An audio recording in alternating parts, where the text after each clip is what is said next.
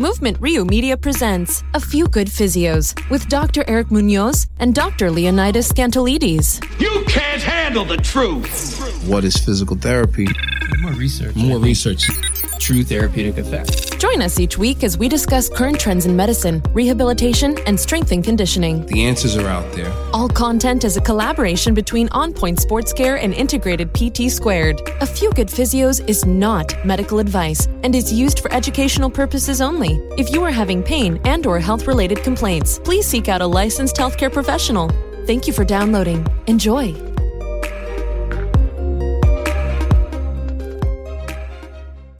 All right, welcome back. Episode 28 of Few Good Physios. We're super excited. Today we have the co-founders of MatchFit Performance, Erwin Seguia and Rena Eleazar. And we're super excited. We've been trying to set this up for a little while, and we finally got them in. And welcome. Thank you. Guys. Thank you guys for coming over. Yeah. Thanks for having us. So we like to start off with a little kind of background. Like one of the things that we usually say is like, who are you? What are you doing here? Kind of thing. And let's start with basically where you guys went to PT school. So we both graduated from NYU. I graduated in 2014, Erwin in 2013. Oh, okay. Very cool. And yeah, we met in school, had some of the same goals, and everything went from there. Also a very funny story how we ended up where we are now. So.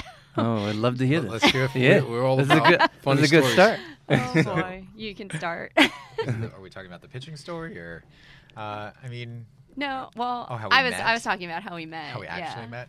So we actually met as a result of one of my best friends in the program. So as a second year, they set up a really good culture at NYU where they have all the incoming first years get paired up with a second year just to introduce students to the culture, assign them with somebody that has very similar interests, and so the transition into grad school is much easier. Mm-hmm. And so because of being in physical therapy school, the profession is predominantly women, right? Mm-hmm. And so for my class, in a class of about 35, there was 2 females to every male. Mm-hmm. And so when my buddy, my best friend and my desk buddy, was assigning partners, out of all of the guys, I was the only one that was assigned to a woman as a buddy.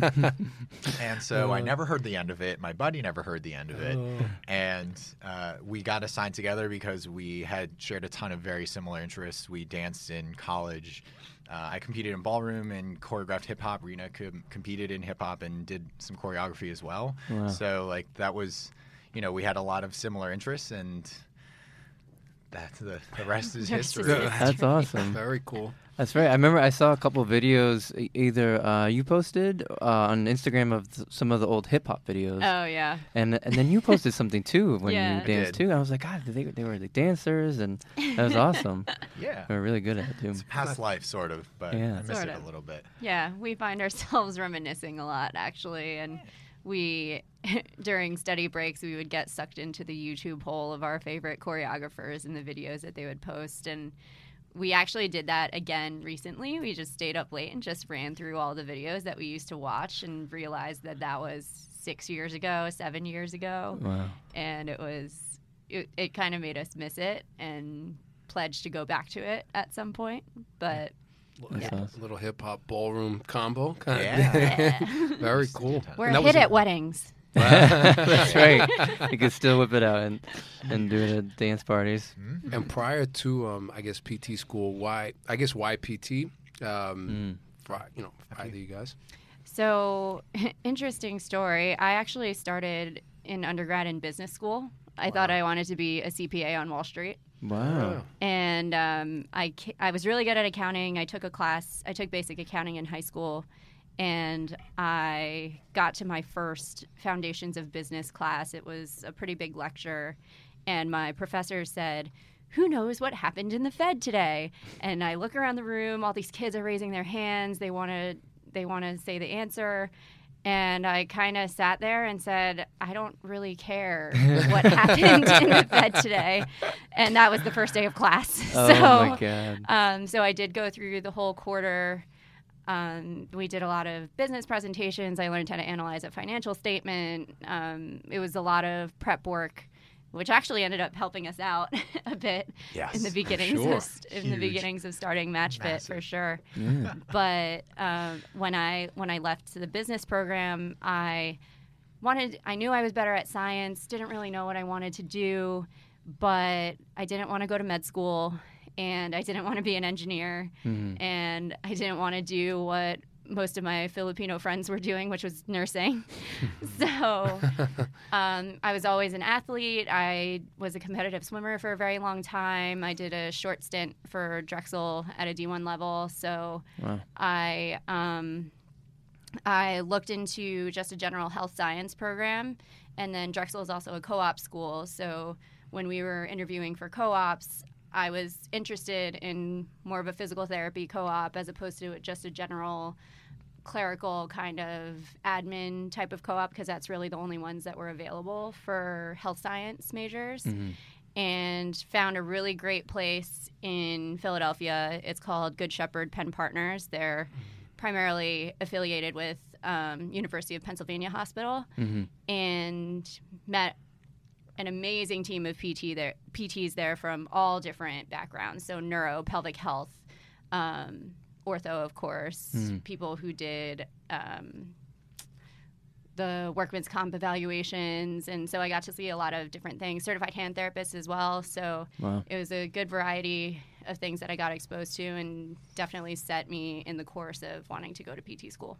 Definitely. Cool. Sounds like an inspiring group, right? Yeah. Yeah. I keep in touch with a lot of them today through Facebook, and it was really cool when I was applying to school, and then even when I was graduating, and still being able to keep in touch with them and remembering how I was when I was just starting out and still figuring out my way, and it's been really awesome just to see the growth from there. Very cool. That's congratulations. Awesome. Thank you. Yeah. So I was from the other end, so I didn't spend a lot of time in numbers. I was actually a biochemistry major in undergrad. So I was at Binghamton University. I had a big athletic background, playing soccer my whole life, and I ended up playing club at Binghamton. And I was a pre-med biochemistry major. I had these big aspiring dreams to go to medical school, and my junior year, shadowing a cardiologist, I was living where my parents were living, and they still live now up in Westchester County, just north of the city. I was shadowing a cardiologist who is a cardiac cath. He worked in the cardiac cath lab, and we spent a whole summer just hanging out. I watched him do a lot of minimally invasive procedures, placing stents, clearing up blockages in the coronary arteries. I did a lot of data aggregation and crunched a bunch of numbers for him. And at the end of the summer, we sat down. He's like, "So, are you ready to go to med school next year or apply?" And I looked at him. I was like, "I'm not really sure." And he was like. He's like, "Yeah, it's a lot of work." He's like, "If you are not really 100% into it," he's like, I wouldn't recommend it. And I don't know what possessed me to ask the question, but I looked at him and I asked him, if you could do it again, would you do it again? That's a great question. And he looked at me, he was like, to be honest, no. Wow. And that I sat, and it set off these fireworks in my brain. And I was like, oh, shoot. So I went home and I was like, I'm not going to go to med school. It's not worth it for me. And at the time, 20-year-old me was like, oh yeah, I want to have a family. In 10 years, I want to have a family. I want to have a full job. And if I was going to go into medical school, it's 4 years undergraduate, 4 years post-grad, residency.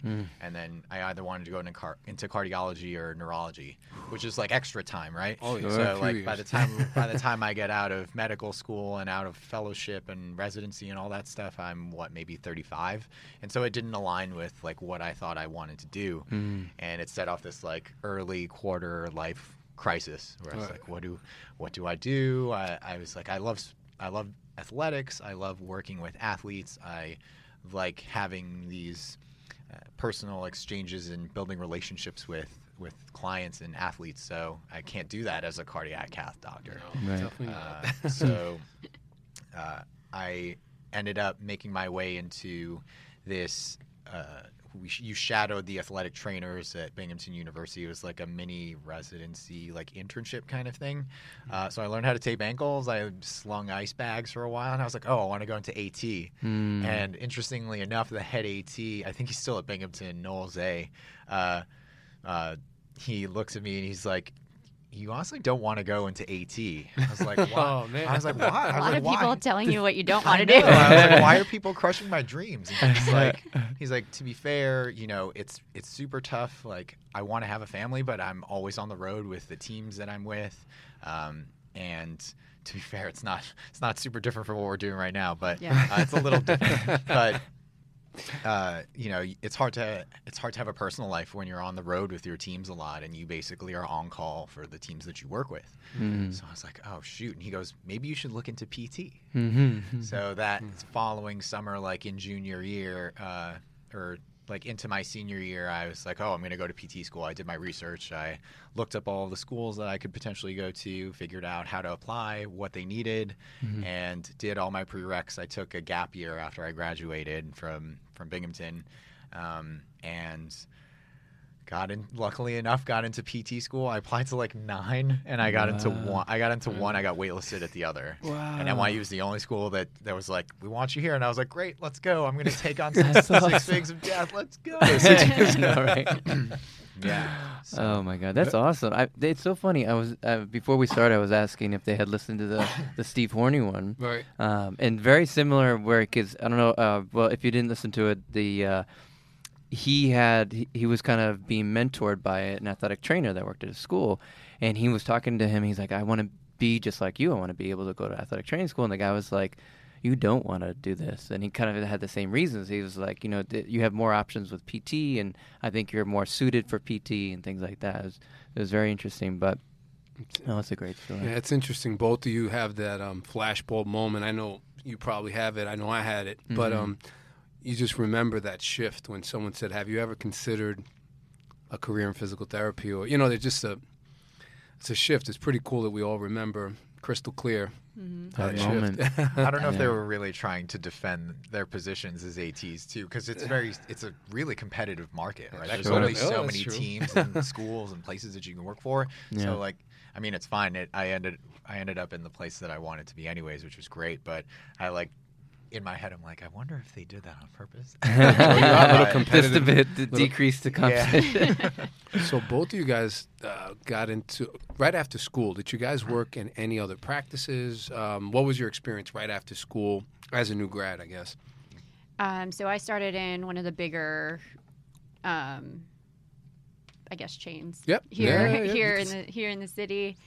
I was there for about a year and a half, and I just felt like I wasn't giving the patients the attention that I thought they needed. Right. And it got to the point where it was all about the numbers. And I remember there was a chart in my supervisor's office. And when I would come in and say, listen, I feel like I don't have the support that I need on the floor, because there would be some of my coworkers would be taking in such a high volume that the aides would be monopolized. Yes. So I would try to position myself in such a way that I could keep an eye on the people who are on the floor, but also have my hands on somebody on the table and be, you know, shouting out directions, whatever form changes. I'm sure you both know how that goes, but. At a certain point, I was just like, I really can't do this anymore, and it's going. You know, we may get into this later, we may not, but we just did a talk yesterday at Columbia's DPT program about branding and marketing and how setting up a really solid brand and really defining your values and what you believe in will steer you in your course, wherever that may be. So at that point in time, what they were asking you to do was just really against my values and what I went into the profession for. Right. So I left, went to a smaller out-of-network clinic, and decided to do it part-time while we were starting to gain more momentum with MatchFit. And I guess I was there also about a year and a half. And then as of January last year, what year are we in? 2019. Yeah. So January of 2018 was when I was full-time MatchFit, no part-time gigs or anything. Wow. So, yeah, it's been quite a ride. That's awesome. I know it. It's actually a motivating force to see what's out there. You know, I know you're being politically correct, and that's cool. But it is, it is like the chain. It kind of goes against everything. I think anybody got into PT for. Mm-hmm. I shouldn't say anybody, but no. I mean, I think it was interesting. I had an experience this week. At another clinic, and a patient said something really interesting to me that I thought I would bring up here.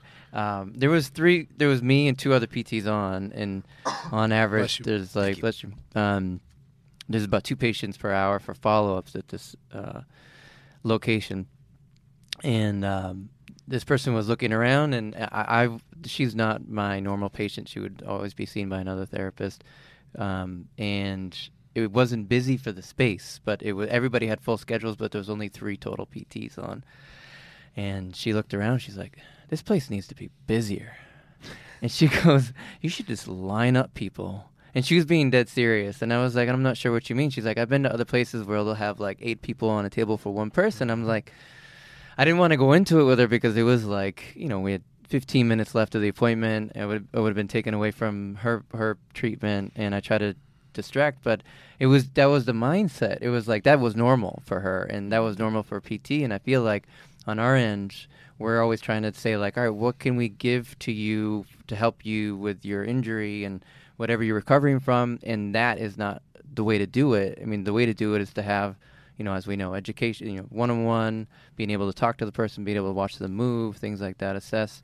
And I think it's a strange norm now that I think a lot of patients have, and unfortunately some PTs have, but I think, you know, why we're really wanted to have you guys on and talk about MatchFit is because MatchFit in itself is kind of trying to broaden that perspective, right? Smash that perspective, actually. Just crush it completely. Just get rid of it. Flip the table, because, you know, that someone's experience with PT, and they might have that entry point. They might think that that's a normal thing, that their PT is screaming over the table, bend your knees, bring your hips back, whatever, you know. Remote coaching. Yes, remote coaching. And then the person on the table who you're, you know, working on, your hand, the system needs to get flipped, as you said. Yeah. Absolutely. What really kind of drove me, I would say, before I finally jumped off and left that job, but what drove me closest to the edge was when I had a client on the table, and she noticed that I was managing at that. I think I had 4 people in the office at one time at that particular moment in time. And very sweet woman. She did everything that I asked her to do. I could tell at times that she would get frustrated because I couldn't spend more time with her. Mm-hmm. But she actually left a Yelp review. Did not say anything about me specifically, so didn't say my name, but commented on the environment. Gotcha. And how if I remember correctly, her specific words were the way that they have the environment set up makes the therapists really inefficient at their jobs. Mm. And then she commented on how much she was getting billed for her sessions. Right, that's the other thing. Yeah. And so of course my boss pulled me aside and said, what happened with this patient? What could you have done differently? And I said, I did everything in my power to try to give her what she needed. Yeah. And, you know, of course it was my fault, quote unquote. Of course. And so, you know, that was probably what pushed me the most over to looking at other options. Mm-hmm. And that sticks with me. That moment sticks with me a lot when we get to a point where we're thinking, okay, this is really hard. Like, why are we doing this? Like, coming back to our why. That's one of the moments that sticks out in my mind. Yeah. Why? Absolutely. So, I was going to ask, when was the, like, kind of the inception of MatchFit? Was it, like, was it right out of school, or were you guys kind of planning that, or was it something that after going through these experiences you're like, we should kind of plan out some other option here, like tomorrow? Let's do it now. So I graduated a year before Rena in 2013. I knew after I finished my second affiliation at NYU, so the second affiliation is usually orthopedic, and I had this weird feeling coming into school. I was like, I know I want to be in orthopedics. I finished my second rotation. I was like, I know I want to be in orthopedics. I know I want to be either involved in somebody's practice as like an administrator to help guide that process. Mm-hmm. And I was like, wherever that goes, wherever it goes. Or I either want to be running the show. And, you know, Rena and I were talking in my third year, because in our third year there's a business plan class where you put together a business plan. You do a lot of the market research and appraising and figuring out what your niche is. And Rena and I sat down. We were like, okay, how can we, like, what can we do to just start? Because obviously we're not going to be able to start an empire in one day. Mm-hmm. So 2013, when I graduated, it was when CrossFit was like on its way to its peak. Kelly Starrett was crushing it out in San Francisco on the West Coast, and when we had done our market research, there were no physical therapists that were positioned in any CrossFit boxes in New York City. Out of like anywhere from 10 to 15 boxes at the time. Mm-hmm. And so Crazy. Our goal was like, okay, well, like let's step into the niche. I just need to pass my boards, and let's start figuring out how this goes. So we went on Google, found every single CrossFit box in Manhattan and in Queens, because I was living in Astoria. You were in Hoboken still, right? Or no, Harlem. So we were like, okay, well, where do we go? And I remember walking into my first CrossFit box on the Upper East Side. I believe it was CrossFit Metropolis. Mm. And I was like, bright-eyed, fresh new grad, like, hey, do you guys need a physical therapist on staff? And so sorry for the Rick and Morty voice. No. Love the reference. Oh, jeez. So like walk in, I'm like, hey, you need a physical therapist on staff. And one of the coaches looked at me and was like, are we allowed to curse on here? Yeah, please. The coach looked at me and was just like, get the fuck out of here. Yeah. I was like, okay, bye. So I walked out, and I remember texting Rena afterwards, and I was like, wow, that sucked. That was terrible. Mm. And so it ended up being, and both of us had zero experience in any sort of business or marketing or branding, and it turned into a crash course in like figuring out how to pitch and like how to offer our services. And, one of the biggest themes that came up for us was that nobody knows what we do in the first place. So literally after going through 10 or 12 boxes in New York City, I remember walking into the doors of CrossFit Concrete Jungle when they used to be on 94th and 3rd or something like that. And I was like, hey, is the owner around? And one of the guys was like, yeah, he's not in till later. So I was like, all right, great. I'll just swing in at the end of my shift. So I came in before the gym closed, walked up to the owner. His name is Sean Wright. And I was like, hey. No, Sean. We learned how to, what's that? Do you know? No, I know Sean. I know Sean. Oh, yeah, shit, that's so funny. What a small world. So I came in and like, it was like, I knew exactly what to expect. Like the pitch was, it wasn't perfected, but I didn't come in like, oh, I'm a physical therapist. I was like, hey, can I talk to you for a minute about, any injuries that your athletes are dealing with? What's your injury rates? What's the average time that your athletes take when they're, when they're injured? And he's like, oh, well, we get a lot of shoulder injuries, blah, blah, blah. Shoulder injuries, mostly lower back. I was like, okay, well, what if I told you I could help with that? And he was like, okay, I'm interested. And I was like, oh, I'm a physical therapist. I just finished school, but I've done a lot of stuff in orthopedics already. And he was like, oh yeah, I've had really good experience with physical therapists. He's like, well, come hang out. Nice. And so he's a cool dude, man. Sean is a cool. He's a character. I love him. Sean, if you're hearing. War Eagle, Puff Daddy. We have there's a whole story behind Puff Daddy. I'll explain. Oh man, yes. So, well, even better. So we came around, and there we found that there was a CrossFit gym just down the street from us in Astoria, and so CrossFit Dynamics at the time was also like in their peak too, sending teams to the games and stuff, and a couple of athletes. And we had walked in, and the owners were like, "Yeah, we love physical therapists," like giving a similar pitch. And so it took like 10 tries of just fucking up over and over and over. And I was like, "God, this is the worst!" But I don't see myself doing anything else. Right. And so like the lessons between and themes like, oh, well, nobody knows what we do.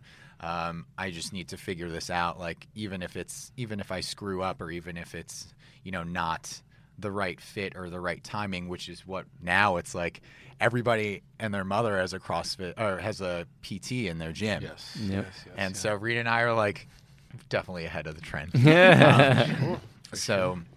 But regardless, like the lessons that we picked up there and, you know, how we turn those into the visions for what we want for our practice. And, you know, exactly why you brought us on today is we think that PT needs to take an extra step. And there's almost like an evolution. And we can get more into that too. But the way that we see it is, I think there's just a box, and there's a pigeonhole that most people put PTs in, and we actually don't refer to ourselves as physios anymore because there's you know, the insurance issue, and again, like when people put you into that insurance box, it almost like prices you out of giving you like using the out-of-pocket /cash option. Yes. So you know, Shanté, the Movement Maestro, talks about like lowest bidder stuff through insurance. You know, and it's an amazing post. She just loves to blow the lid off stuff. But I was talking with my business coach yesterday, and she dropped this bomb, and I had to ask her to repeat it like 3 times, and it didn't hit. And she goes, so basically, we had talked about insurance, why we don't accept insurance in MatchFit Performance. And I didn't get to tell you this. You told me a little bit. Oh, yeah. She looked at me and she goes, well, so what it sounds like is if you have to take insurance and you have to be in network, you're basically just depending on insurance companies to keep you open. Oh. And I was like, wait a second. Say that again. And I was like, holy crap. Yeah. She, like, hit it nail on the head, right? So if you took the insurance companies away, and a lot of these companies and a lot of these practices kept their doors open, people would be like, oh, I have to pay. You're billing my insurance company this, and now you're going to bill me this, and I'm getting this amount of service? Right. Like, this is trash. Hot basura. So it's like and what's so frustrating and so crazy is that there's an infographic. I think you posted it, or I've seen it around. Insurance premiums have increased like almost three times in the past like 12 to 15 years. Yeah. So you're paying. Were you paying 3 times more for the same crap service? Less. Because there's more now. There's more of those stupid limitations that they're for a PT, at least in terms of in-network billing, and so there's less and less for us to be able to do because we can't even get reimbursed for it, and or the person can't even come in because of authorization, all that shit. So and things keep going up. So it makes no sense. It makes absolutely no sense. But a whole career. That was a great line though, because I mean.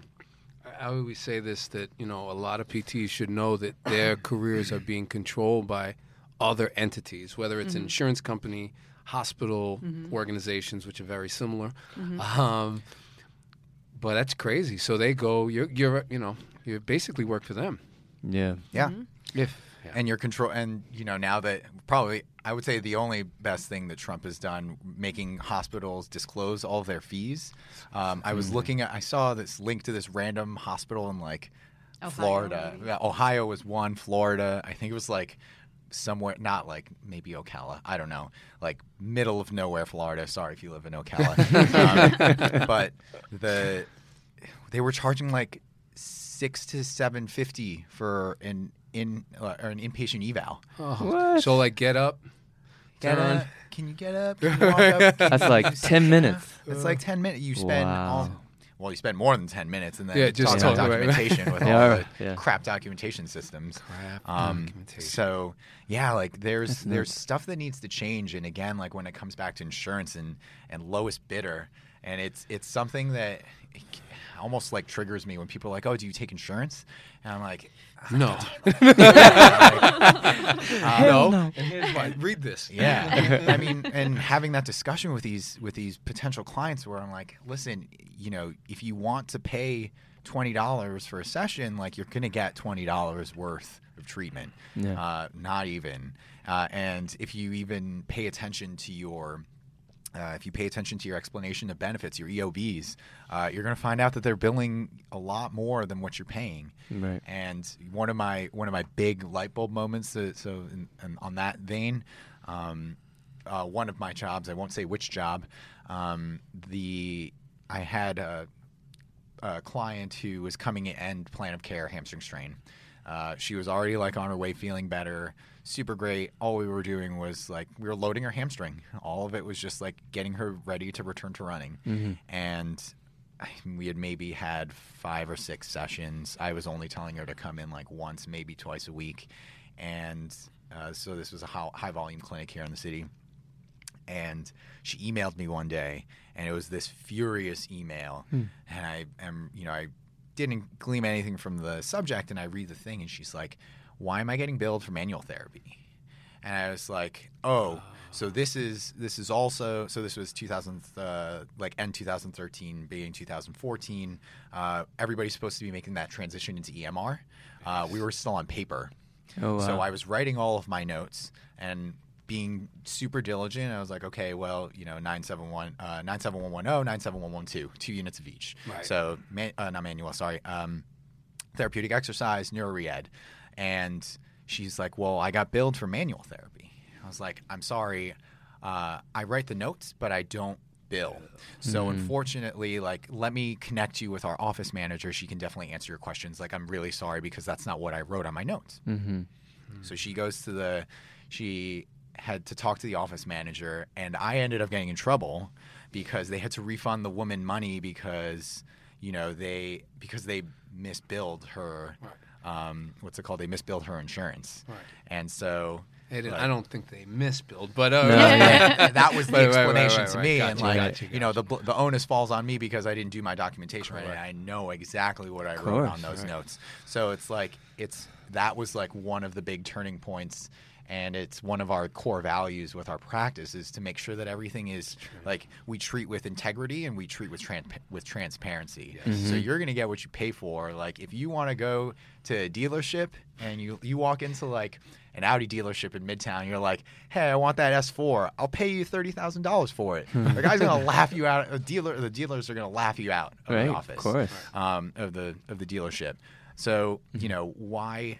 And the way that we try to pitch ourselves and position ourselves in healthcare and in fitness is, if you want to pay for what you're getting, then you're going to get it. Otherwise, you might be able to pay $20 per session and maybe get you from A to B, and then maybe end up back at square A, point A, shortly after.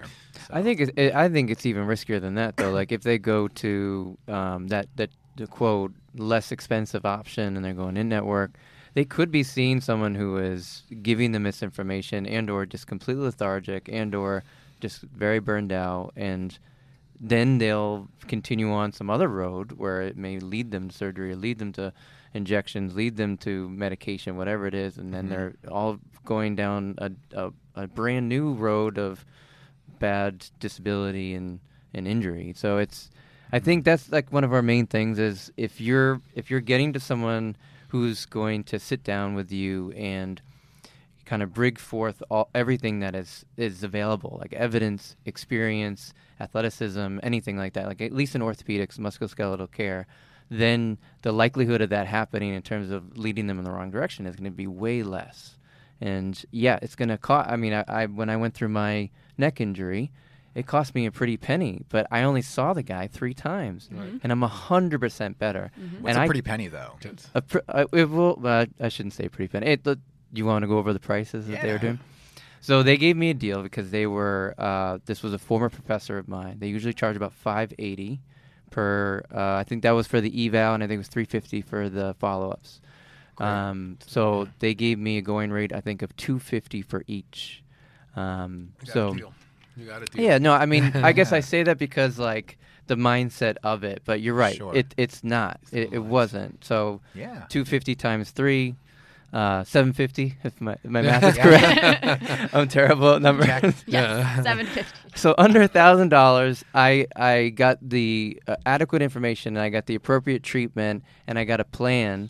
An action plan for myself to do to get me to the 100% that I wanted. Now I'm back to competitive jiu-jitsu and I'm definitely not in any more pain. I don't have any more weakness. And I could, they, my primary doctor wanted me to see a neurologist right away. They're like, you're probably gonna have surgery. And I was like, not really. No. I don't need surgery, but yeah, so I think that's like the main thing is. Yeah. It's a perception thing. Like you just said that you're trying to break. And, I think it's up to us right now. Like this podcast itself, really trying to change the perception of, you know, physical therapy isn't always in your best interest to think about the lowest bidder. It's your body. You have one of them. I mean, it's the biggest investment you can make in your life. So yeah, I think when you break it down to that, I think you shared a post with me. It might have been your post about you sending a video saying to all new grads, just do the math. Yeah. Of your salary. That's right. That was you.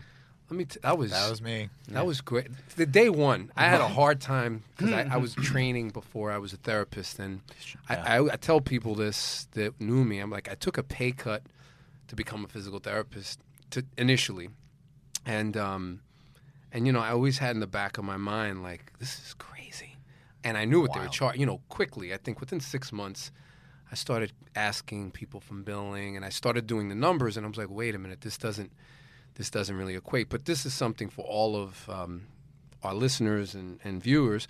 I'll pass it back on to you, the simple math equation of salary versus hours worked. And... Oh, my gosh. I mean, all you have to do is, so, you know, as a new grad, you know, you're getting paid for technically, 40 hours a week, so 80 hours, right, per paycheck.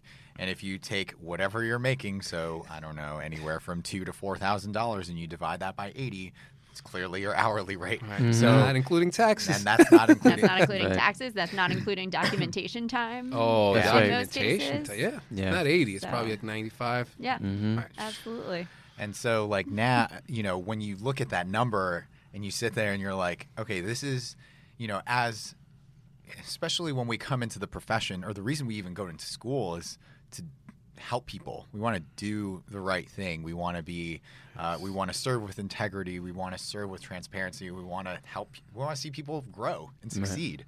Right. Unless you are not in that boat, and then I don't know how you made it into PT school. To be honest, get into another career, right? Yeah, like, I always say that. Just... Go swim with the sharks in Wall Street, like honestly. Right. But the not that there's anything wrong with finance, but the. So, yeah, it comes down to, like, valuing ourselves. And, like, sure, it's, you know, some people might disagree, especially with millennials. Like, everybody's so focused on monetary value. And but our time is super valuable, right? And there's what's that stat from, like, new grad PT or something? Like, the average lifespan of a physical therapist is, like, less than, like, an NFL linebacker. It's, like, 4 to 5 years or something. Yeah. I don't know I might be misquoting it, but – like, it's wild. And the fact that all of our colleagues at some point have experienced some sort of burnout within the first 2 to 3 years of practicing is a really telltale sign. So, you know, there has to be so much more that needs to change, like, cultural-wise. Please interrupt me. I know you want to say things. Yeah. I know you want to jump in. Not yet. Okay. There are so many things that need to change culture-wise, and, like, you know, I had friends that went into med school, like best friends from high school, that were like, oh yeah, I'm going to med school. I was like, great, I'll be with you, but I'm going to be out a little bit earlier and practicing. Mm-hmm. And you know, one of my buddies who's like PGY 2, PGY 3 was like, man, I'm depressed. He's like, they work with me like a dog. I was like, what are you getting paid? He was at University of Maryland, and he was getting paid like $50,000 a year to work like 12 something hour shifts, like nuts. 3 to 4. This is a doctor, right? Yeah, he's a doctor. Uh-huh. He's moving to GP, I think. Rich Chang, what up? If you're watching.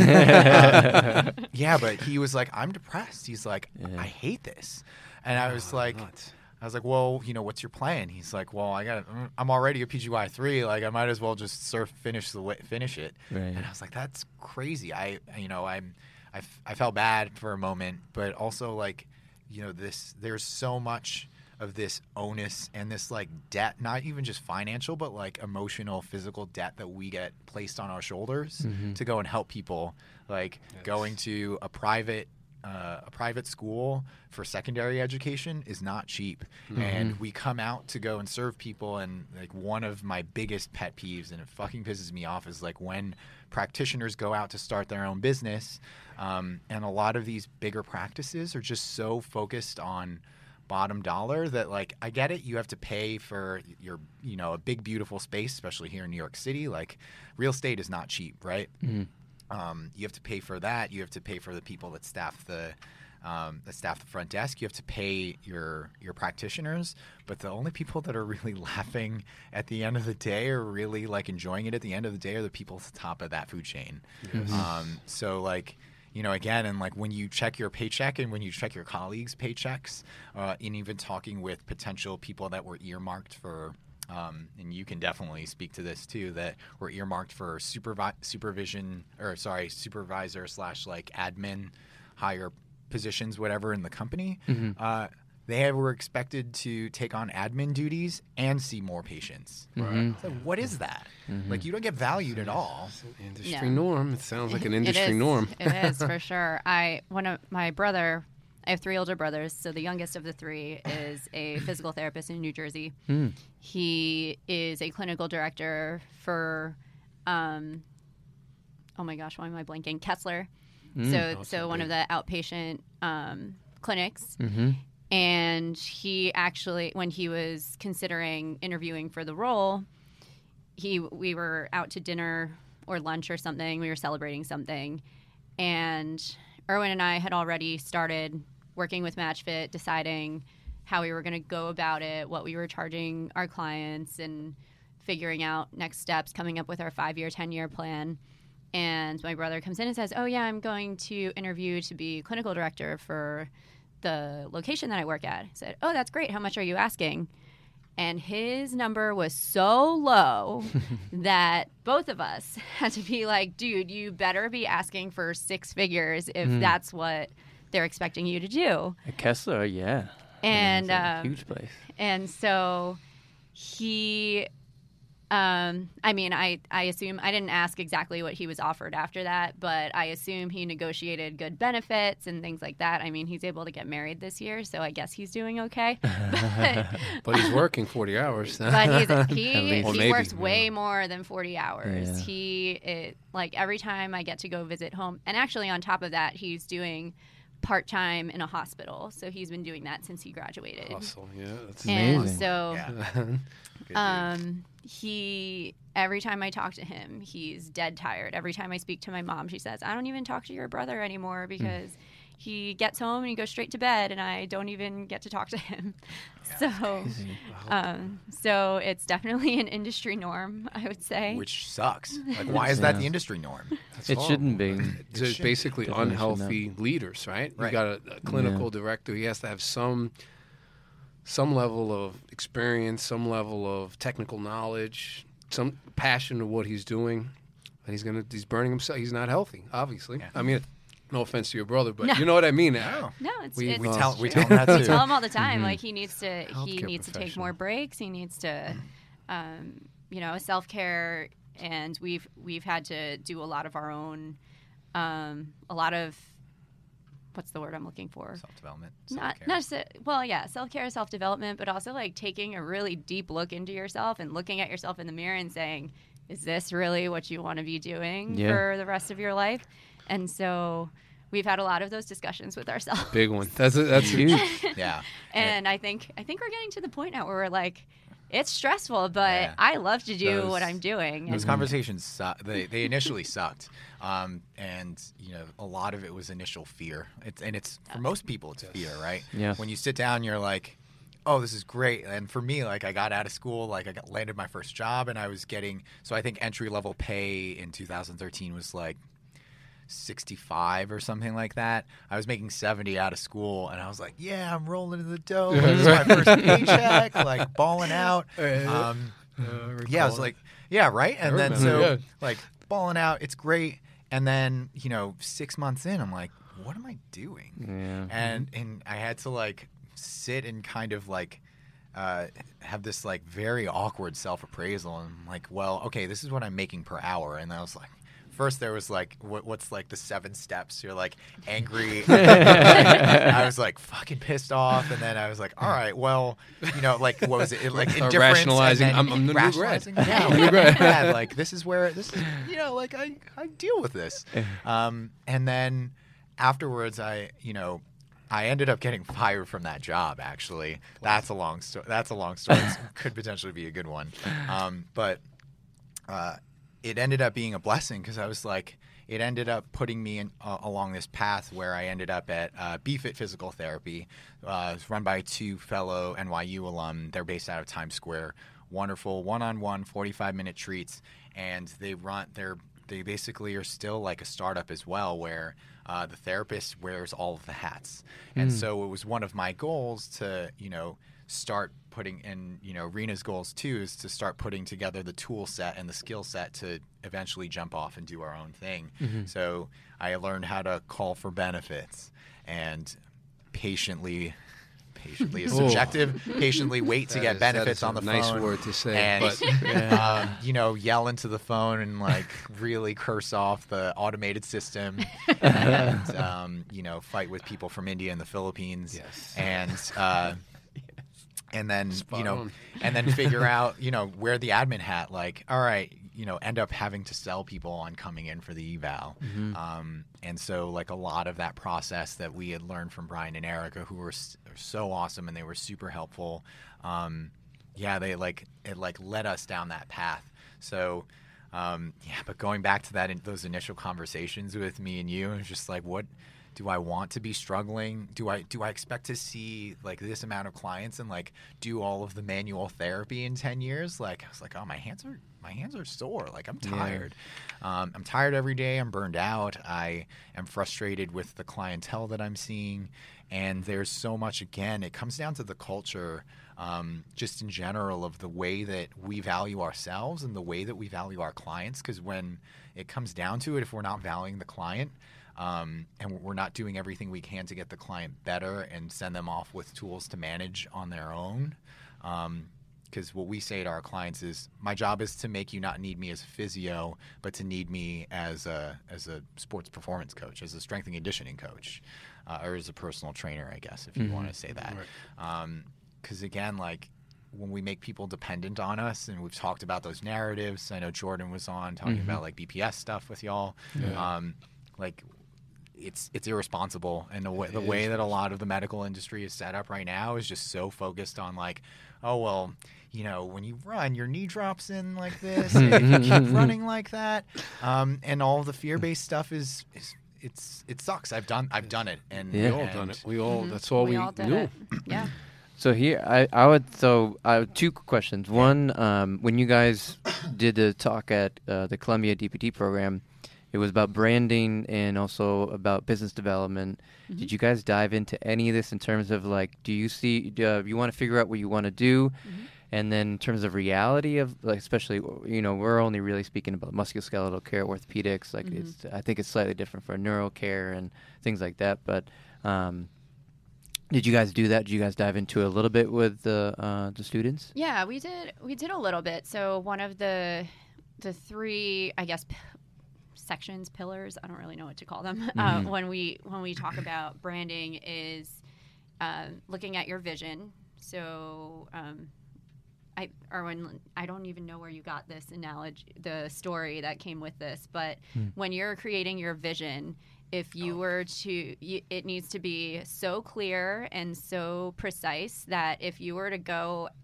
walk outside on the street and get hit by a car and die, that somebody would be able to pick it up right where you left off. And so first is vision, the second is goals. And so I went into a little process of how I like to design my goals. And so what I usually do, and I sit down probably about every 6 months to kind of write out and see where I'm at and figure out what else I need to do. But I'll start with a big overarching goal. Might seem a little lofty, but it's usually pretty realistic. So, for example, I guess last year or maybe the year before, I wanted to get my SCS cert. And so overarching goal is to get your SCS cert. And then you make little branches, or you make a list of what hurdles you need to overcome to get to that goal. And they can be actual hurdles or they could be mental hurdles. So actual hurdles were I didn't have the clinical experience. So you need, for I think all of the specialty certs, you need 2,000 contact hours with that population. Yeah. For sports specifically, you need 100 hours of venue coverage, and at least 50 of those have to be with a contact sport, full contact. So I feel like when it comes to becoming a sports specialist, that's kind of where people falter. They're like, where the heck do I get full contact hours? Because, and that, I think that was an additional requirement that they added in pretty recently, maybe within the past 2 or 3 cycles. It started in my cycle. Okay. Yeah. So, so those are some physical hurdles, but some mental hurdles were that I would get really anxious under stress, or if I had to be performing at a high level, whether that's in athletics or just, you know, like test taking. So branching off of those obstacles, you come up with your small actionable steps that you can take towards those obstacles. So for me, it was obviously just getting reps in was the biggest one. So we had connections to a couple teams. Our full contact sport was rugby, which was really fun to cover. Full contact. Oh, yeah. One of my favorite sports. It's very fun to watch, really fun to cover. The team that we've been with now, they're the Gotham Knights Rugby Football Club. They've been amazing. And sideline coverage is a nightmare. I could have. Yeah, there's a lot going on. Yeah, there's a lot going on. You're basically just hoping somebody's not dead at the end of the tackle. And then when they get up, because they usually get out of the ruck and they like take like 20 seconds to get up. Sometimes you're like, oh, get up. Okay. Right. It's really mentally draining. It's one of the funnest sports ever. It's really hard to cover. Sport, extremely mentally draining. You have to be on for the full 80 minutes because if you miss one little thing, then that's it. Like you're racing out onto the field. And what's also actually really cool, it's one of the only sports that physios can just run out onto the field at any time.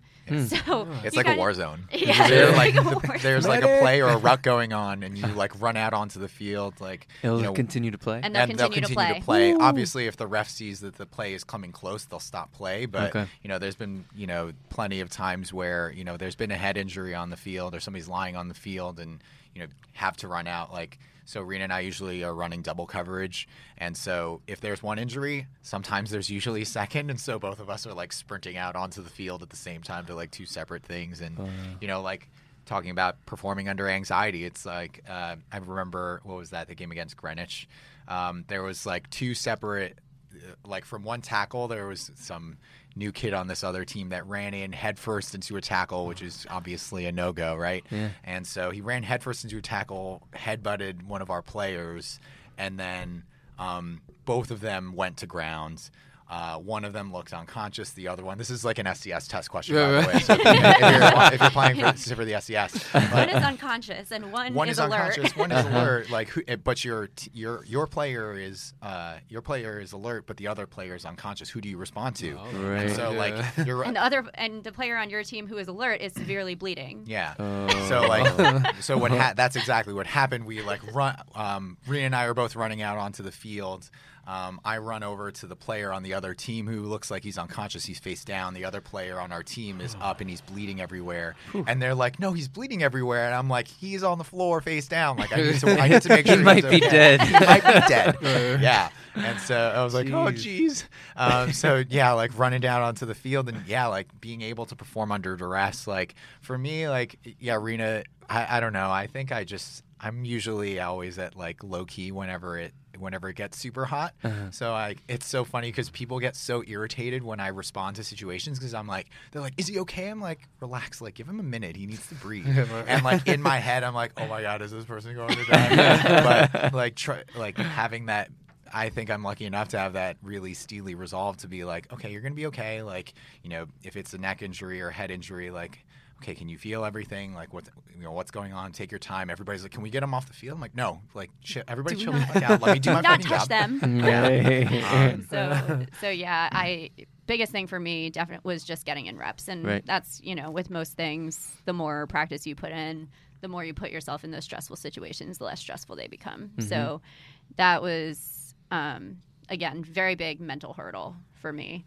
And then the third, so we had vision, we had goals, and then the third pillar was values. So really getting into the nitty gritty of your why, why you're doing what you're doing. Yeah. And so a lot of common themes that showed themselves when Erwin and I were going through what we value was again, that integrity, transparency, holding people accountable. So not just us, but also the people we are responsible for, and being able to, what kind of ties in with that is being able to have those difficult conversations with yourself and with a potential client who maybe is not doing what they need to be doing, and having that conversation with them and being okay with it. Mm-hmm. So I'm definitely one to avoid confrontation. Mm-hmm. So it definitely took a lot for me, and I've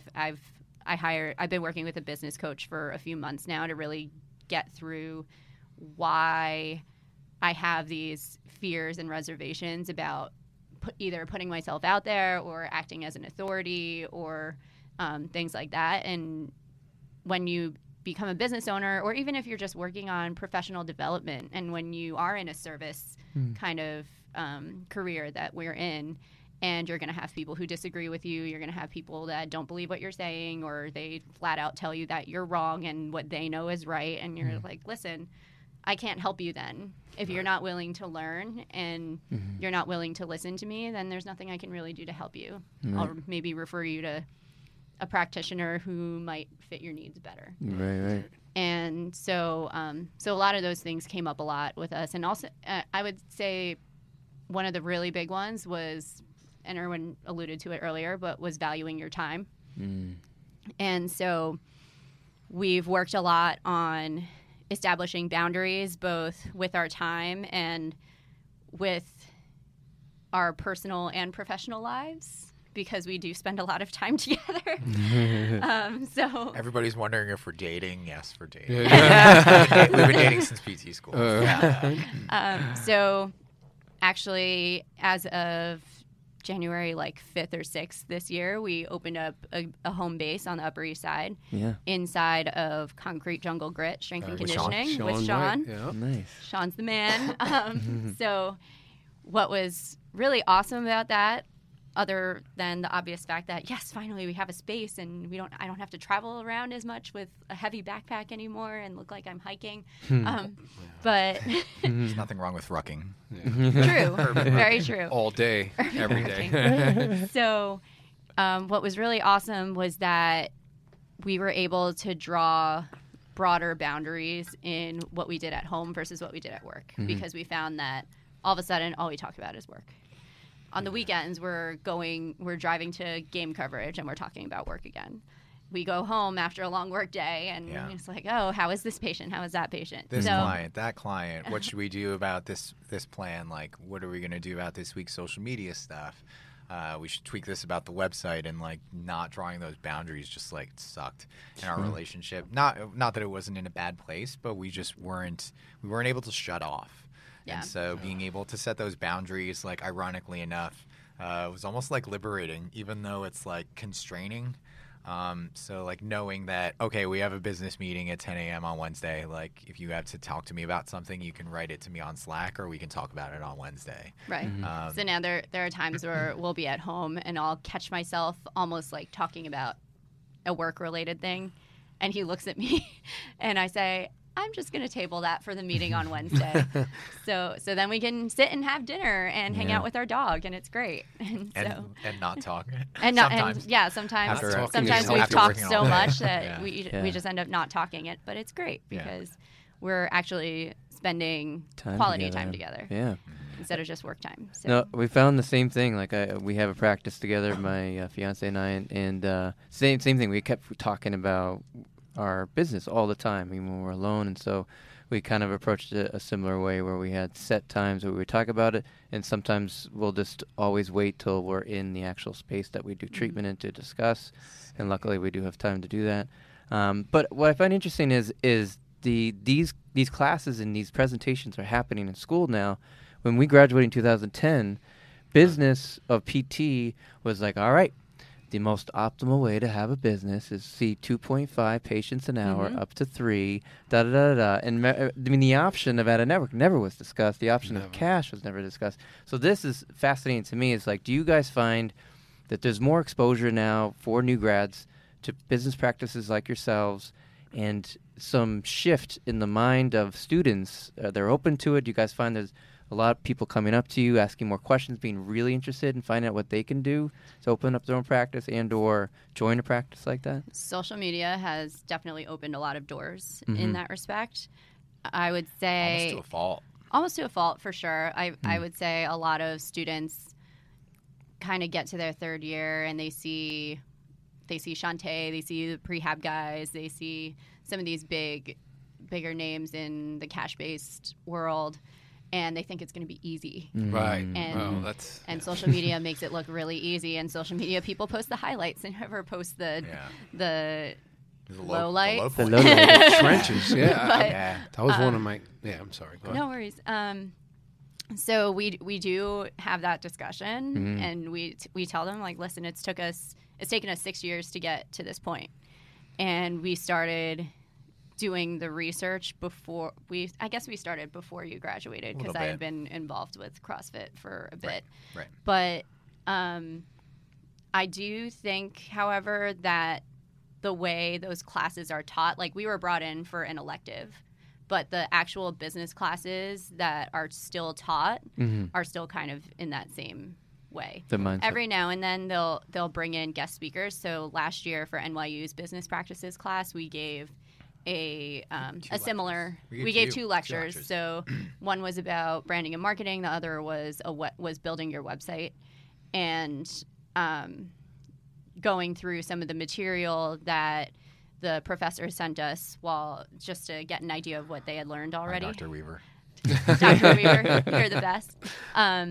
It hasn't changed too much, and it, to me, speaking to other students in other programs, it seems like it's still it's not presented as a good option. Mm-hmm. It's risky. It's risky. It's a risky thing, but it's like risk reward always. But I think we were taught There's almost going back 10 years. A lot of our greatest, some great professors were the typical route was to go to a hospital, and then we were advised by a couple of outpatient.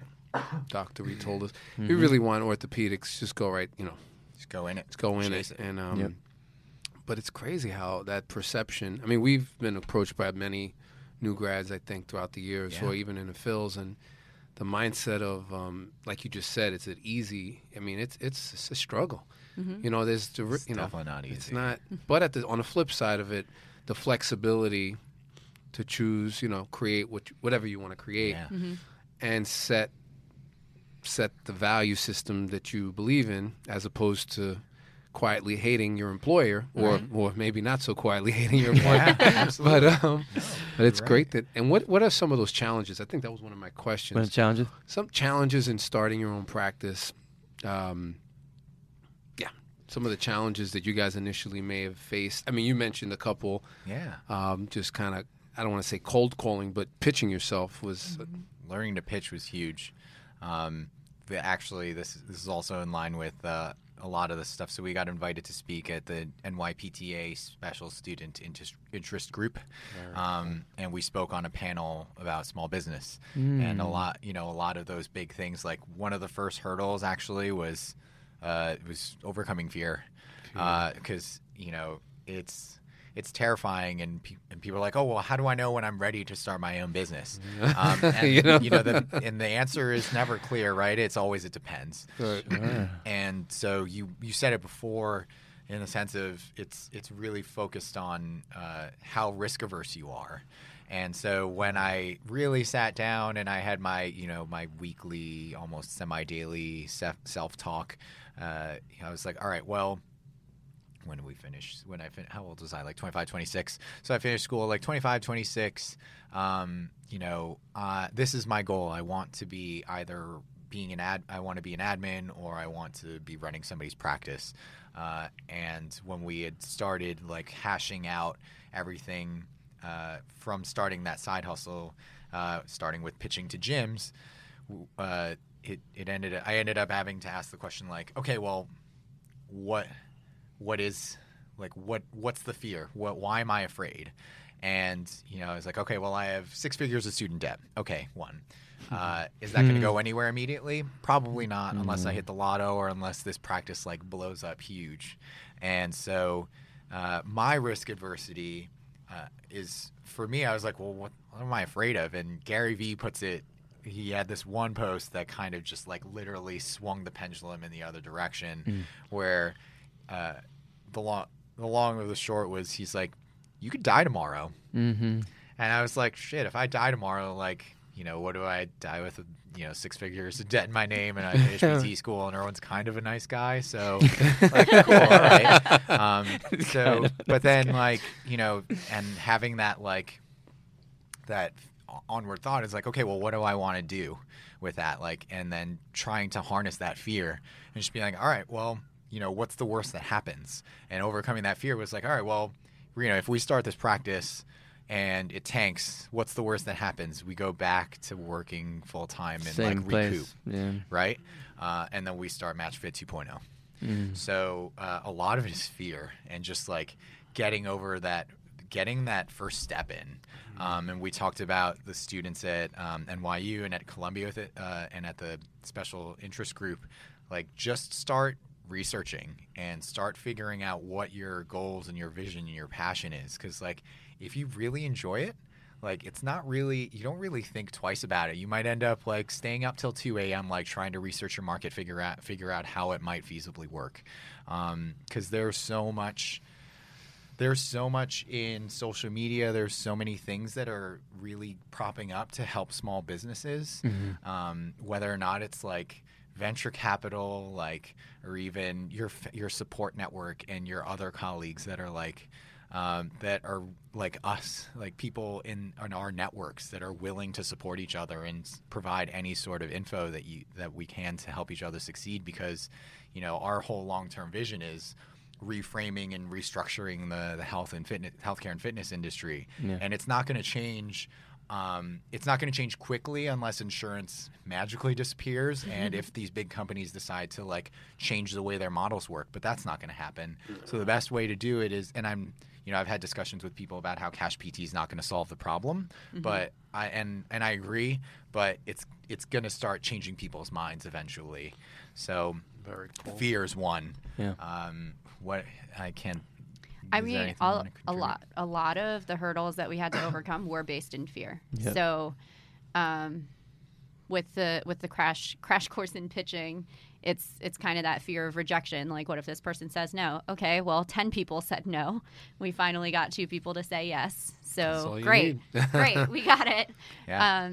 Every time you have a potential client, you're selling, and selling has this negative connotation that everyone's like, oh, selling is sleazy. I don't want to be that person. That's just not me. I'm just not good at sales. But if you reframe sales as educating and empowering the person in front of you to make their own decision, right? That's all sales is. Right. And if they want to work with you, great. If they don't, that's fine too. Because at the end of the day, you're not putting a gun to the person's head and telling them to buy your service, right? It's a choice. Because it's a choice, and it sucks, right? Because like when we started working out of, did you ever go to the Concrete Jungle when they were on 94th? I have never been there. I ran into Sean in the street somewhere. I mean, the way I know Sean is he used to work at New York Sports Club as a gym membership. And I was a trainer. I could totally see him doing that. And he was he's a good salesman. He's a great salesman. Yeah. I mean, he would come and I would be training someone, and he'd like see me, and he'd tell, he was like, this guy is a trainer, And he trained Puff Dad. He told somebody I trained Puff Daddy, and that was our little joke. But but again, he was always into work. I mean, yeah. It was a quick transition. I think he was in track. Yeah, he ran track at Auburn. Yeah. Well, great guy, Sean. I'm glad to hear you're doing well. He's got a great killing it. Yeah. You two definitely have to stop by. That's very cool, man. Yeah, like reaching him and.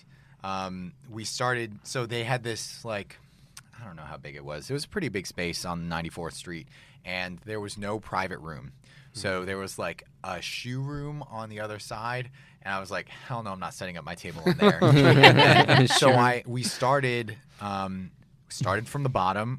We charged $90 for an hour. Wow. Cash. And it was, and so the way that we got around direct access laws, new grads pay attention. Mm-hmm. I made people go to their doctors and get a referral.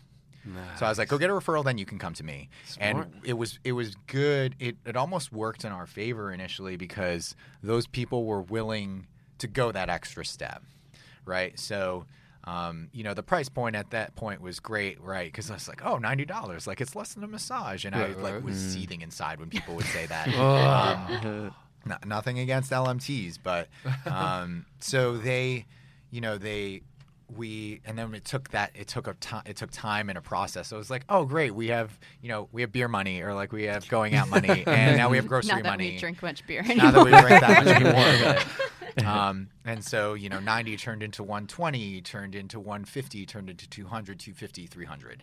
Nice. So like our ability and our confidence to be able to say and fail repeatedly and like be comfortable with having people say like, oh, that's too much for me. And be like, okay, well, we're probably not the best fit for you. So if you're looking for something, like here's a list of my colleagues, like I'd rather you go see them, and you know, that's fine. Because again, like we end up having people like critically appraise, like, you know, what they think they're getting out of things. And most people are like, oh, you offer a great service, but I'm not going to pay you. I'm like, okay, well then what's the issue here? You know, so they're like, oh, well, it's a lot of money. And like, well, if you value your health, like I can help you get there. Health is priceless. So like that, and that's a great segue. And people don't realize that until they don't have it anymore, unfortunately. So true. It's not a choice. Then it becomes a necessity. Yep. Yeah. And like that segue into building a really resilient mindset for us was like, is huge. And it's always an ongoing process for me. And so like, I talk about it a lot on my social media. Rena puts up with it all the time. Like I'm just really hard on myself. And so, like Rena would be like rubbing my back. Like I would take a call on speaker, be like, oh, and we spent a whole process like putting together our user experience. So like what that looks like from first contact to like an eval call to getting them into the office. Right. So our strengths were initially like talking to people on the phone, or even like seeing them in person, and then having that like energy to give them, and they're like, oh great, I believe in what you do, like I want to come in. And there were plenty of calls where Rena would sit on speaker and just like listen to the process, and people would be like, oh well, you know, let me check my insurance, like I don't know if I can pay for this. And like there were times where we hadn't learned about it at that point, but it was just like, all right, well, I don't know what the hell to say. Like, okay, well, okay, bye. And so now it's, you know, being comfortable and like owning our shit and being able to say like, listen, if you really want to get better, like I can give you the tools, but if you're not ready, like we're here if you're ready, like this is my direct number, blah, blah, blah. Like, so like putting together like a script and like being able to remind yourself and like get yourself into the zone, because like if you don't have a resilient mindset and, you know, being able to come into the market as a business owner with an abundance mindset is huge. Yes, thank you for that word. Yeah. As opposed to a scarcity mindset. There's so much of that shit here in New York City. It's insane. There's so many people that are afraid of not getting a piece of the pie, and like there's so much of it. It's just infinite, really. Yeah, I mean, we're really lucky. You're not going to see everybody in New York City your work week. No. And if you tap into a certain group of people, then they're not going to. They don't usually go outside of that. You'll be able to kind of see the same group over and over again. But we have had these conversations over and over. But I think if there's more people too, if they understand that, especially as new grads, and they want to get into it and they want to get to the point where you guys are and have a business and they see that, then that's one less thing that they have to think about. Like, they're going to have people they can treat and work with. And the more people like yourselves who are out there, I think the less will be towards the mindset of insurance and things like that. Yeah. I know it's like a whole nother conversation, but totally. It's a huge thing. But having, I mean, you hit it around the head, fear and having resilient mindset, because it's, you know, having your own business is like, you know, you're in the ocean. And sometimes you're going with the waves, you're going against it, you die. You know, they're doing all kind of crazy things to stay afloat, but having a plan. Mm-hmm. Yeah. Having a plan. Having that, well, yeah, and having that mental plan too, right? Being able to cope. And again, it comes back to mindset, because, like, you have no idea how many people we've conversed with, other practitioners, other strength and conditioning coaches and trainers that were terrified to have a physical therapist in their space.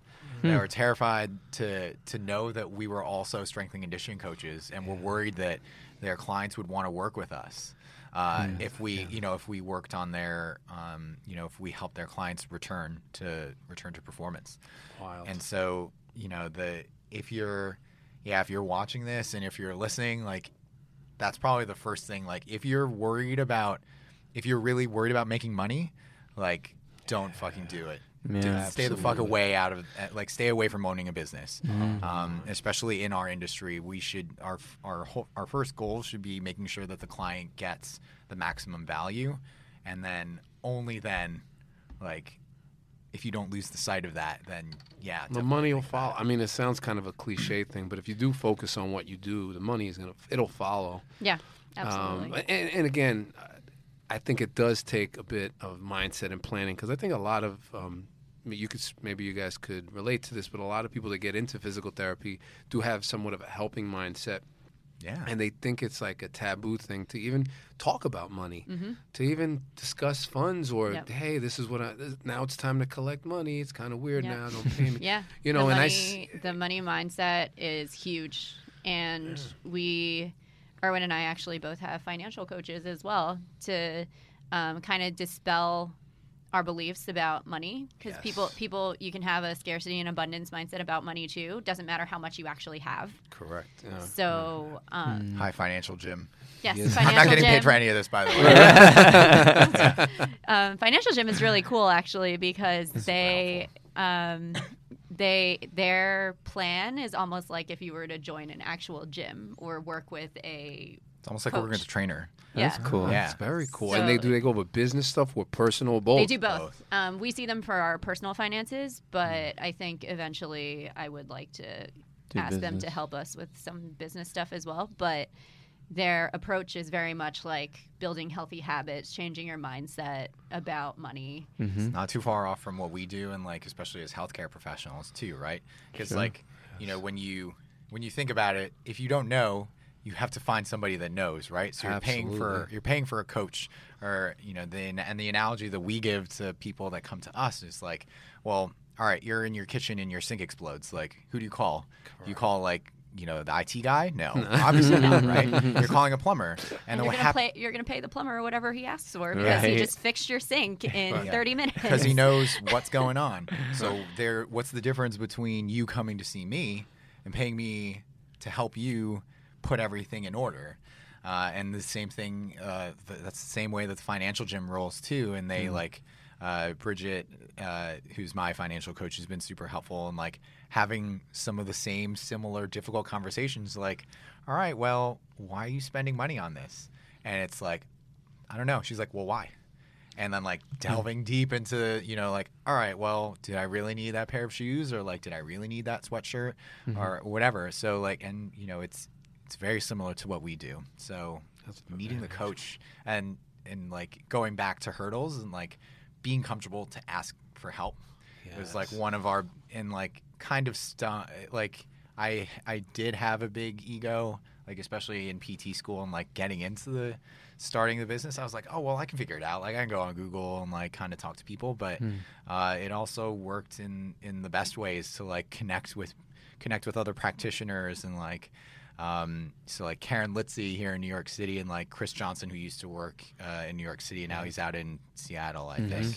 Yeah. Like Chris Johnson was the first person, was the first physio to be like, you should never charge less than $300 in New York City. We know Chris, and he was like, yeah, I usually charge for this stuff, but like, there you go. And I was like, sick. That's all I needed. Thank you. That's good stuff. I mean, he's an organized dude, man. Very organized. Super organized. Yep. We had a couple of seminars. He actually worked for a practice that we worked for a New York sports med. Yeah. So it was cool. It was that cool. That was through NISMAT, right? It was after he was coming from NISMAT, and that's where he worked with Dr. Nichols, did all those research articles and everything. But yeah, he was right before he worked with us, like I don't know, maybe less than a year, and then he went to his own practice. He would give seminars. He would give some seminars, running seminars, I think. Yeah. So cool stuff, good stuff he puts out there. Yeah, but and Karen helped us a lot because she. I think she was probably the first person we knew of who did like a concierge model for physical therapy. Mm-hmm. So we asked a lot about that and how to determine our ideal clients. And that became a big thing because most PTs get into the profession because they want to help everybody. Mm-hmm. And they think that by defining a niche that they're limiting themselves. Bird shot, everything. Sniper shot's the best way to go. Yeah. So she helped us a lot in some of those beginning stages when we were really just trying to figure stuff out. Because I think at the beginning we were just like most people, we were like, yeah, we'll just treat whoever comes to us and whoever finds us. And she's like, nope, it doesn't work that way. Yeah, the target population. So. So yeah, she helped us a lot in defining what MatchFit was going to be and figuring all of that out. That actually leads to one of my questions. Yeah. I see on your website definitely athletic population. Do you guys? What are the implications? I guess. Do you guys see any non-athletes in your practice? And if so, implications with treating those two different populations. Obviously, there's an athletic mindset that you guys deal with on a regular basis, but this, I guess, the non-athlete, if you want to label that a demographic. You know, how do you guys approach that any differently than an athlete for the listeners that may not know what the difference is? Yeah. So we do treat. Non-athletes, I guess we'll call them, general population perhaps, but really anyone who's motivated will succeed in working with us. There are certainly some things that we may have to change about the way that we treat. So obviously with our athletes, they're looking to perform, so they kind of expect to do a lot of lifting and kettlebell work and stability work and moving towards sprints, being on the court. And with some of our general population clients, you kind of make it more functional, right? So I had this older woman in her mid-50s probably, who had two discectomies within a very short time of each other. By the time she saw me, she was already about a year out, and she her doctor never lifted her precautions, so she had not bent, lifted, or twisted. Oh my god! In a year, 30 pounds. This is 40 pounds. No jug of milk. No jugs of milk. And she lives on a fourth floor walk up. I was like, how do you do groceries? She goes, yeah, I do groceries. I'm like, okay, well, that's definitely more than 10 pounds that you're lifting. And so you have to change the way you communicate with those people. And I know Erwin has some stories about some older clients that he's worked with, and he asks them to pick up a kettlebell off the floor, and they say, oh no, I can't do that. It's like a 10-pound kettlebell. They're like, oh no, I can't do that. And then he picks up their purse from the floor, like also 10 pounds. Right. Maybe 25. Right? And they hold it on one shoulder. They're like, oh, this hurts and that hurts. Like, well, we got some things we might be able to work on here. But it's really, you just change the communication in that sense. But always, no matter who you're working with, making sure that you're relating it back to whatever they need to do. That's just universal. Yeah. So, super important. So even if this person isn't trying to slang kettlebells around, it's like at least getting them to understand, like, this, we're doing this so that you can pick your groceries up, or we're making you get down and roll on the floor so you can play with your grandkids. Mm-hmm. So that's not groundbreaking. It's not new by any means, but I feel like that a lot of people, especially new grads, kind of get lost in the techniques and the same. Been there. Yeah. We all did it. We get lost in the techniques. Take the hell out of this person. Yeah. Let's check that range of motion. McKenzie over and over. And if it doesn't work, I'm going to try some more McKenzie stuff. And I'm going to SFMA everything. Right. So it's crazy. So, yeah, I mean, if there's probably one thing that I would say to a new grad who's probably maybe freaking out about, like, oh, God, how do I treat these patients?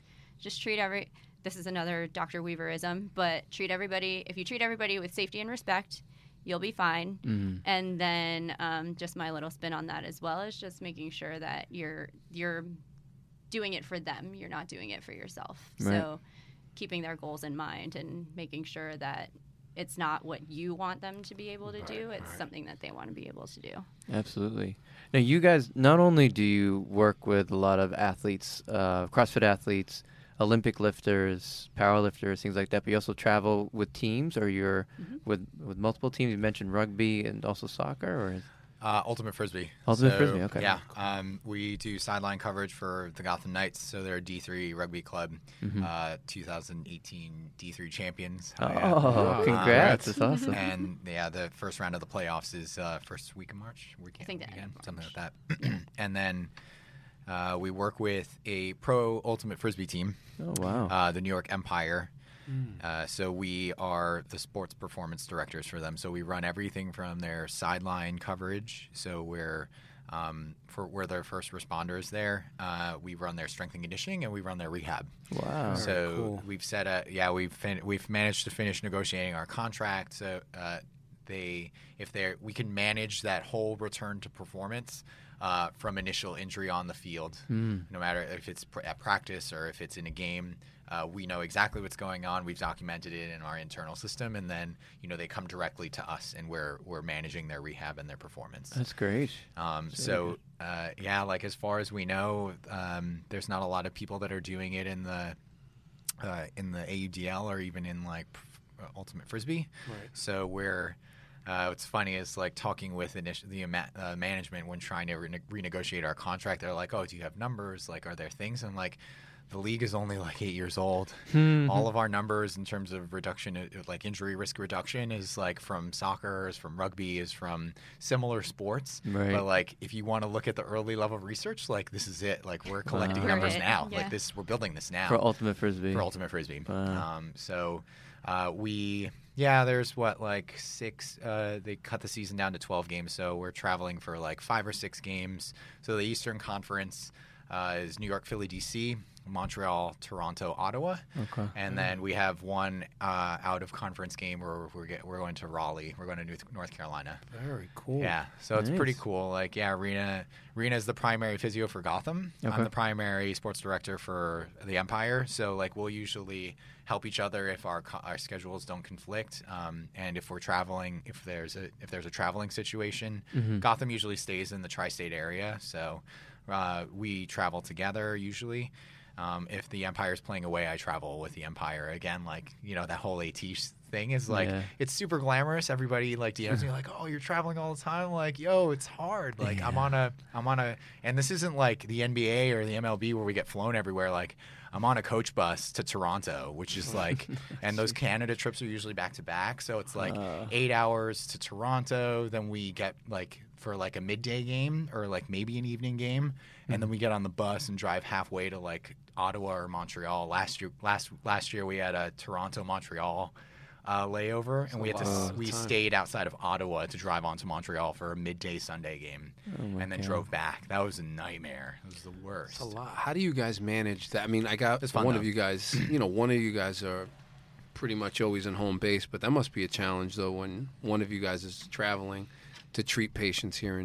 But you guys have two of you, so. Yeah. We have two of us, which is nice. And, like, we just took on a contract with the Brooklyn Nets. Oh, it's huge. Oh, wow. Yeah, I forgot to mention that. Forget the Nets. Oh, that's kind of crazy. Yeah, so we run the rehab with their G League team, and we work with the two-way players that run between the senior team. They call it the senior team, between Brooklyn and Long Island, and the rookies out of Long Island.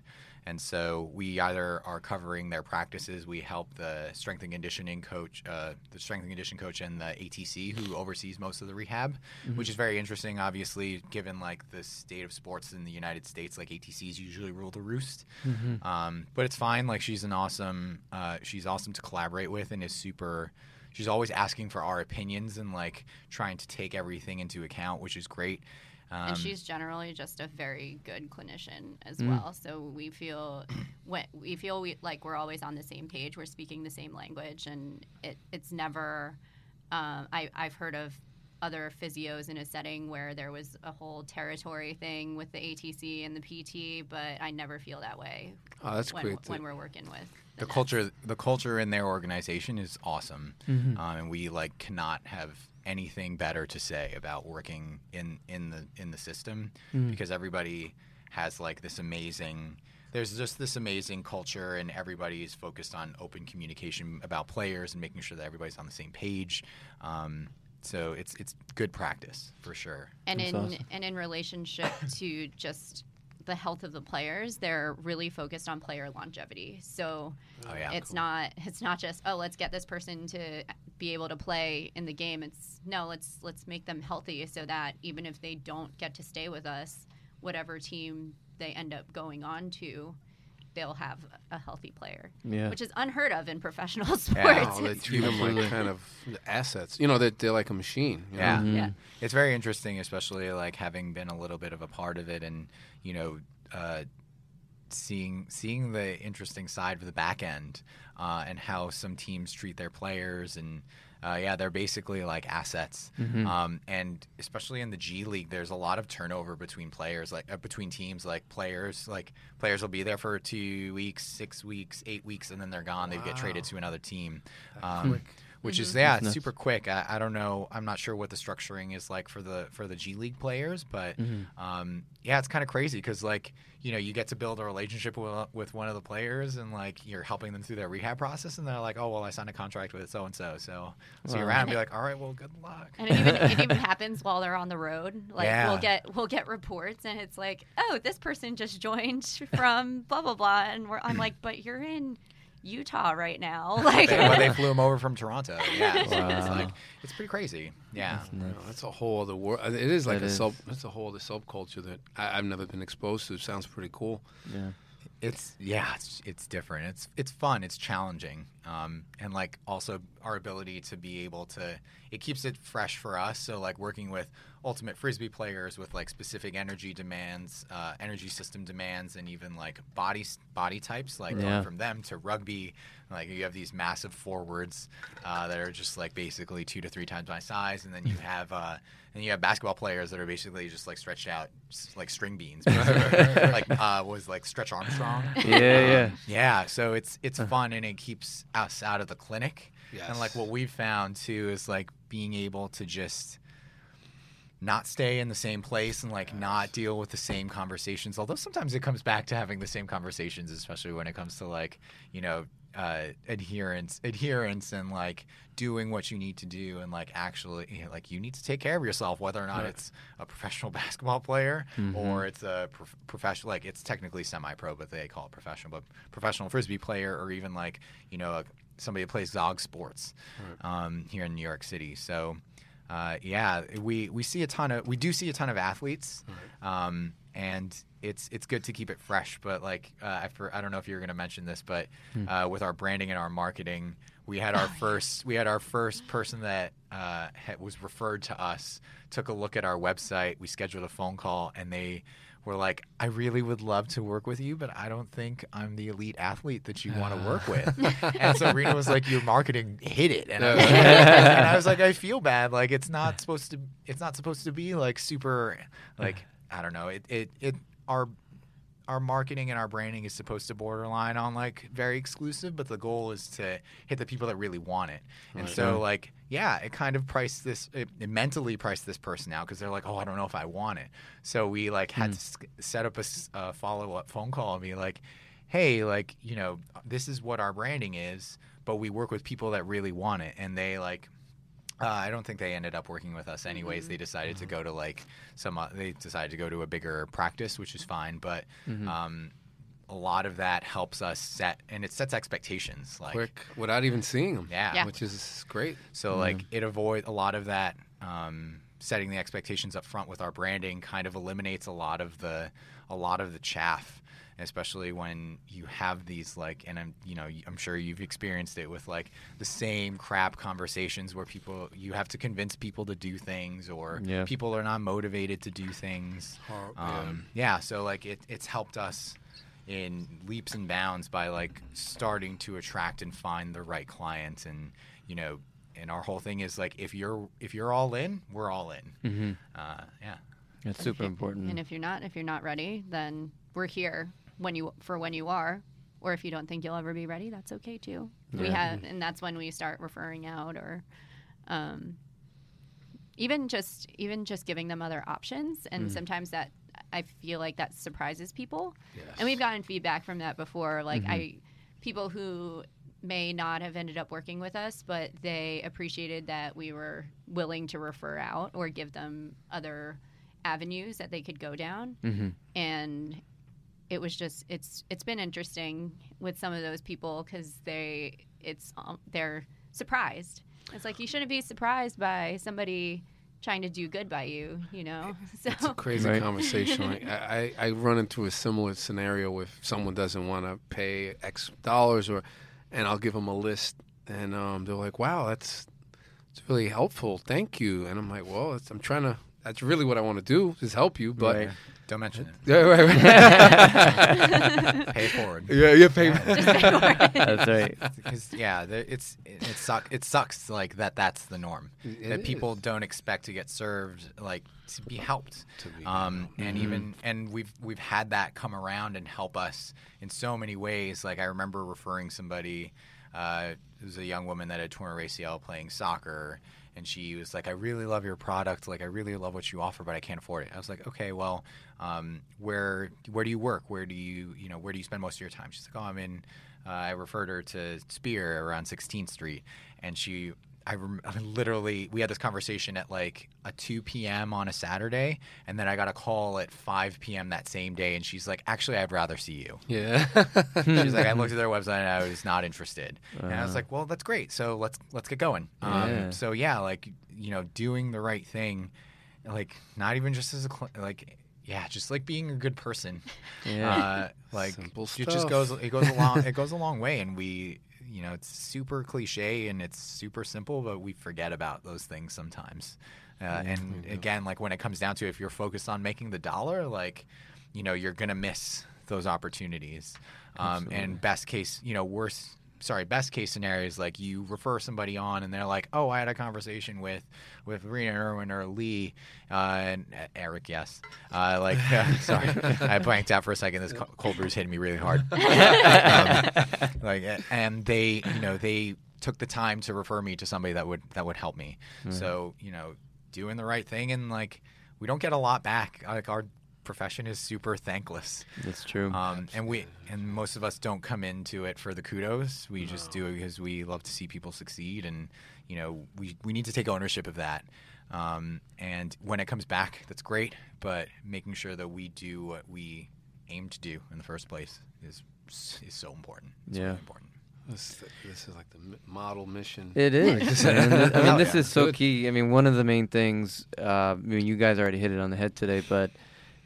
We've already dead horse. Let's keep kicking him. That's right. But don't stop. He's already.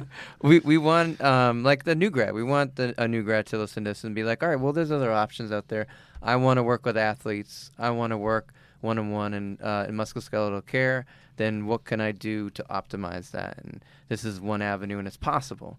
It wasn't like a straight line, but it was also something that was thought out, it was planned, it was through experience, and now it's starting to come to fruition. So I think that's a hopeful thing, and I think it's going to help everybody if there's more people like this. So it's inspiring to hear you guys on how clear your values are, and again, as clear as it is, you don't paint a rosy picture of how you got there, and the leaps and bounds. But at the end of the day, you said it, resilience. Having the resiliency.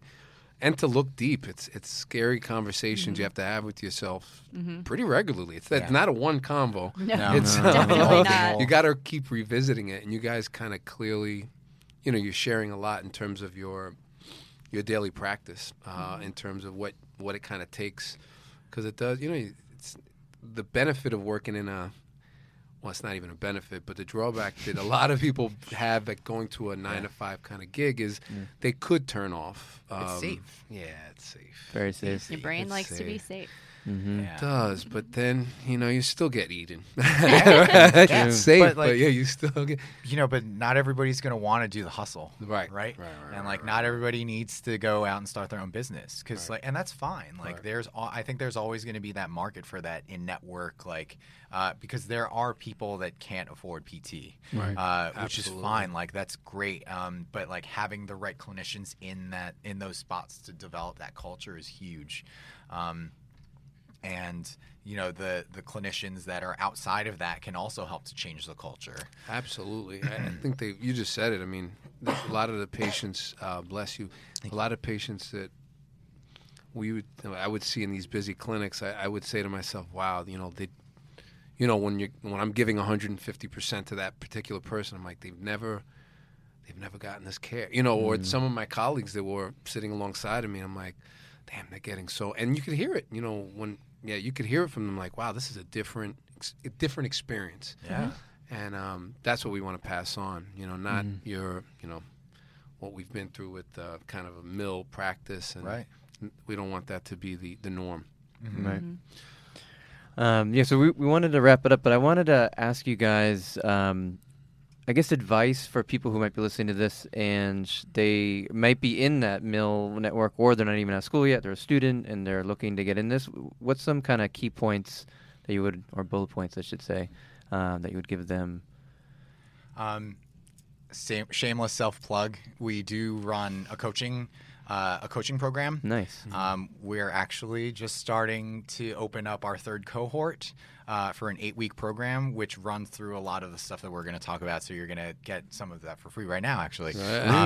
Right. We sprinkled a lot of it throughout throughout the talk. So a lot of it throughout the talk, and a lot of it throughout our talk at Columbia. So some of those bullet points, a lot of figuring out who you want to be. Mm-hmm. So it goes back to goals, setting a 5 to 10 year plan, and figuring out that vision and what those values are. Mm-hmm. Who do you want to be in 5 to 10 years?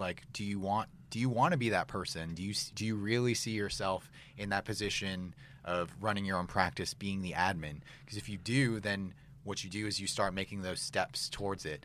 And so, some of those action plans might be, okay, well, maybe I need to go put myself in, find a position at a practice where I can learn how to do those things. Maybe I join Erwin and Rena's coaching course. Mm-hmm. Or maybe I reach out to Lee, I reach out to Eric, I reach out to Zach Gabor, I reach out to Clinton Lee. Who else is here in New York City that's doing awesome stuff? Karen Litzy. Mm-hmm. And DM them and ask them where to start, because that bullet point is basically ask, learning how to make the ask. And because the worst thing that happens is they forget to answer your DM, and maybe they end up coming back, and they end up circling around. It took Chris Johnson 3 weeks to answer my DM. I think it was on Twitter, but there's so many good people in the profession. You just need to find them and find out who they are. Ask them, because all of us are willing to help.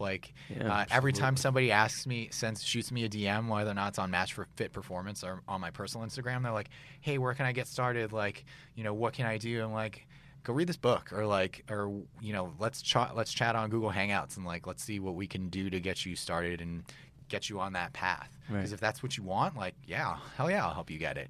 Because it's like one of my personal and our practice initiative to help physios and students go on to change the profession and like maintain that integrity and then and transparency and just being fucking awesome and not being a shitty clinician. Yeah. That's right. So self-development. Yeah, self-development. A lot of those having really hard conversations with yourself, and that kind of goes into asking yourself who you want to be. It all ties in, I think, to just figuring out who you are. And you have to be willing to change and willing to learn. And if you're not willing to do that, then it might not be the right path for you. But at the same time, if you take the time to invest in yourself personally, because everybody, you know, you get out of school, it's like, I want to take this course, that course, the other course. But people don't think about learning more about themselves. They think they have themselves all figured out. Like non-clinical skills are huge. You know, I'm sure we've talked about it definitely, Lee, like being able to have the heavy discussions, learn how to pitch, be able to be okay with the things that you want, or be like acknowledge your limitations. Because it takes a lot to acknowledge our limitations. Like it took me, you know, from PT school till literally maybe about 6 months ago to be okay with like constantly failing. I would beat myself up all the time.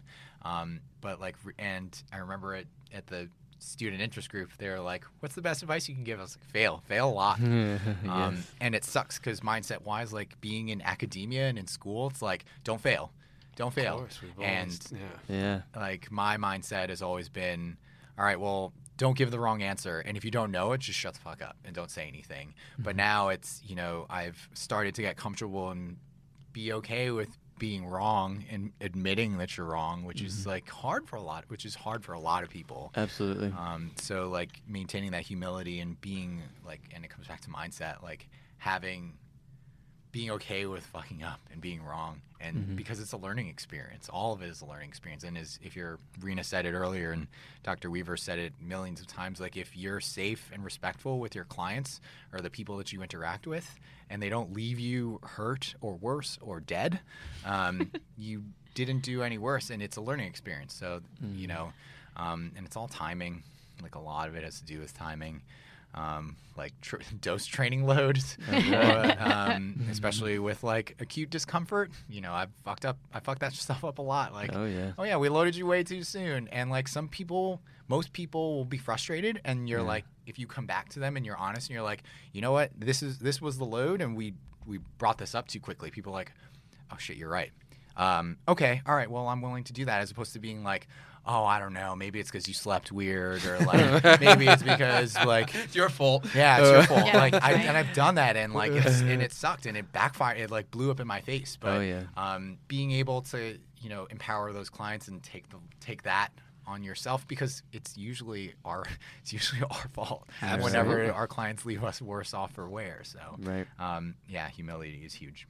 Absolutely. Do you want to add anything else? Yeah, Bringing it back to mental resilience and taking a look at yourself in the mirror and a lot of deep diving. I feel like I've done a lot. So again, the business coach I've been working with, we had to explore a lot of things with me and why I felt certain ways about things. And it's the more comfortable you are with yourself and the way that you present yourself to the world, which is kind of also why I ended up leaving that first job, was because, again, it didn't align with my values, but also when a company doesn't align with your values and you have to go represent them somewhere, like it just doesn't feel good. Yeah. And so being really comfortable with yourself and what you believe in, and trusting yourself to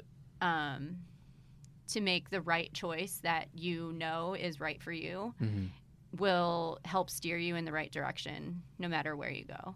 So yeah, I guess to sum all that up for a new grad or even a new practitioner who's just not happy where they are, just take that time to be with yourself. And it's hard with us because, you know, we're in a profession where we're interacting with people all the time. So it's hard to give yourself that time, mm-hmm. but give yourself, set those boundaries for yourself and really, really take time to do that, because it helps with so many things, with your personal relationships, but your relationships with your clients, with your coworkers, and with anybody else you come in contact with. So super important. Great advice. Yeah. Great advice. Thank you guys. Thank you. Thank you. Any parting words? I think this has been fantastic. Yeah. I mean, we would love to have you guys back for a part two, just because there's so much stuff to talk about. Not only we didn't dive into keeping fit and going through new motor, you just started competing in Olympic mm-hmm. lifting. Mm-hmm. I think that's super important when you work with athletes, because you're leading by example, mm-hmm. and there's this huge thing where should we even be, being active and all this stuff. Anyways, but that's a whole other thing. We need to have you guys back on, because there's a lot of things we... Oh, hell yeah. There's a lot of things we wanted to touch. Yeah, we wanted to touch upon, but you guys, I mean, amazing to have you guys on. We really appreciate you both. Thank you guys. Thank you. And, stay tuned, part two. Yes. Thank you, guys. Bye. All right. Thank you for listening to A Few Good Physios. Follow us on Instagram, Twitter, YouTube, and Facebook. Follow us each week while we interview guests and have clinical commentary.